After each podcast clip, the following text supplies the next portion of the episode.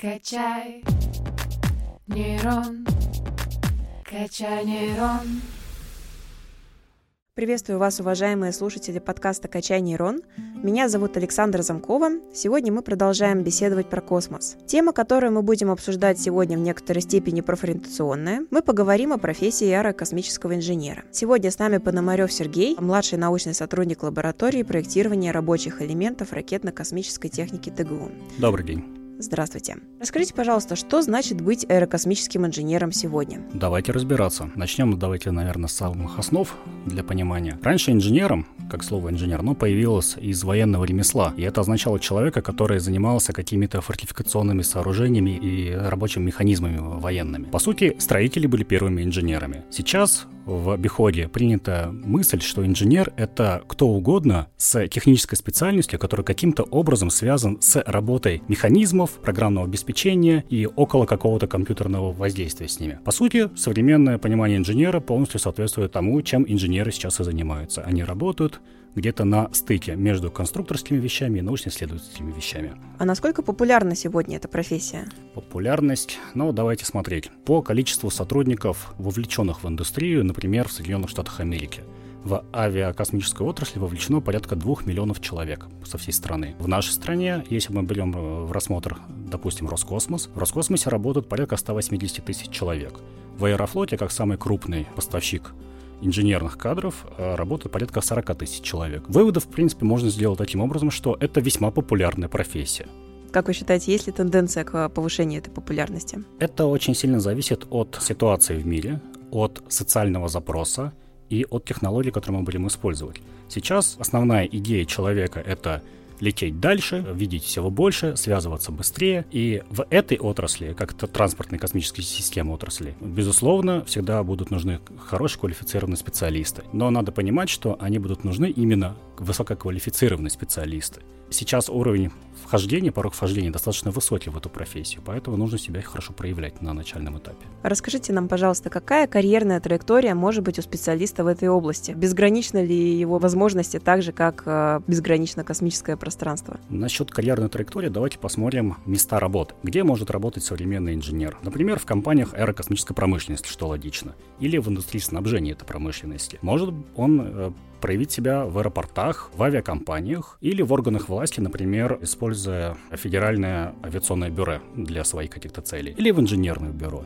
или в научно-исследовательских институтах. То есть вот рабочие места конкретные, они не привязаны к этой специальности. И полет, на самом деле, у человека очень обширный. Он может выбирать себе э, любое, любое место работы. Надо понимать, что это все очень узконаправленно. В целом инженер может проявить себя где бы то ни было, где есть компьютер, где есть какая-то технология, где есть проектирование механизмов, любой инженер, будь то авиакосмической отрасли или, например, авиастроительной отрасли или автомобильной отрасли, может проявить себя везде с минимальным каким-то переобучением. За исключением, пожалуй, очень узконаправленных вещей, как медицина, химия и ядерная энергия. Вот там уже придется немножко посложнее. А что можно сказать про научную карьеру? Для того, чтобы говорить о научной карьере, нужно немножко определиться, а в какой области человек будет работать. Условно говоря, человек занимается на позиции инженера, занимается либо научными изысканиями, либо технической работой.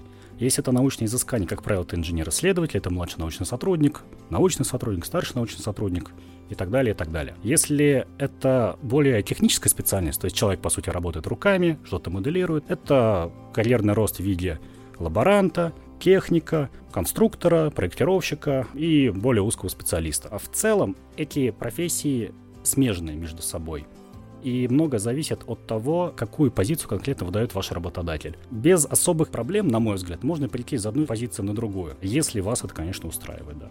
Какие задачи стоят э, перед аэрокосмической инженерией сегодня? В первую очередь стоит социальные задачи. Это, как я уже говорил, лететь дальше, связываться быстрее, проще, надежнее, и вот эти вот социальные вопросы, социальный запрос человека, он всегда будет стоять на первом месте. Другими словами, это вопросы связи, вопросы транспорта, логистики, картографии, спутникового позиционирования и, конечно же, ракетостроения. Ну и следует упомянуть, военная отрасль, без военной отрасли никуда. Это тоже очень необходимая для нашей сейчас страны задача. А какие направления разработок сейчас наиболее популярны? Всегда было, если будет популярно, это дистанционное зондирование Земли. Это разработка спутников, которые каким-то образом занимаются исследованием ландшафта, либо изучением поверхности Земли или в том числе и недр Земли. Это необходимо для создания каких-то физических и математических моделей природных процессов, изучения природных процессов, в том числе изучения геологических каких-то свойств, ну, в картографии в том числе обязательно, да, и позиционирование. Все изыскания, научные изыскания направлены в первую очередь на э, разработку искусственных спутников Земли. То есть это микроспутники, наноспутники, э, в том числе большие спутники для обеспечения связи, обеспечения позиционирования, картографии и логистики в том числе. Это сейчас считается наиболее приоритетным. Если мы говорим э, не о каких-то социальных задачах, как для нашего обихода, ну, как для нас с вами, да, а каких-то более научных задачах, которые в перспективе когда-либо будут использованы, это, конечно же, исследование космоса. Это изучение новых планет, открытие новых свойств Вселенной, подтверждение фундаментальных каких-то вещей, но это уже область научных знаний. Она не совсем актуальна, потому что без этого можно жить, но для развития науки это необходимо, да. Давайте представим, что случилась встреча двух аэрокосмических инженеров. Один из прошлого, скажем, а, из начала 20 века, а второй современный ученый. Расскажите, в чем а, различие между ними и насколько их подходы к решению разных задач а, будут отличаться? Да, различия в глобальном понимании будут никакие на самом деле, потому что то у того, что у этого инженера будет линейка, ручка, мозг и, собственно, все. Больше инженера-то мало что нужно. Единственное, что у современных инженеров появляется гораздо больше возможностей. Возможностей компьютерного моделирования и работы в коллективах. Времена, когда один человек занимался абсолютно всем, они уже давным-давно прошли. Сейчас инженер, да и просто научный сотрудник, они не могут работать в одиночку. Просто за счет глобализации, просто потому что слишком много сопряженных сфер, в которых человек в одного не может везде успевать. Он не может быть экспертом по теплу, по радиации, по конструкторскому проектированию и так далее, и так далее. Ему нужна команда, ему нужен коллектив. Поэтому э, сейчас гораздо выгоднее, когда ты работаешь в научных коллективах, ну, как, собственно, мы в университетах обычно и работаем в рамках лабораторий. И у нас есть хорошая материальная база для этого. У нас есть всякие э, системы автоматизированного проектирования, у нас есть э, вычислительные центры, компьютерное моделирование. Это все ускоряет работу, это все дает нам какие-то новые знания, новые возможности. И в этом случае, наверное, инженер прошлого века нам бы позавидовал.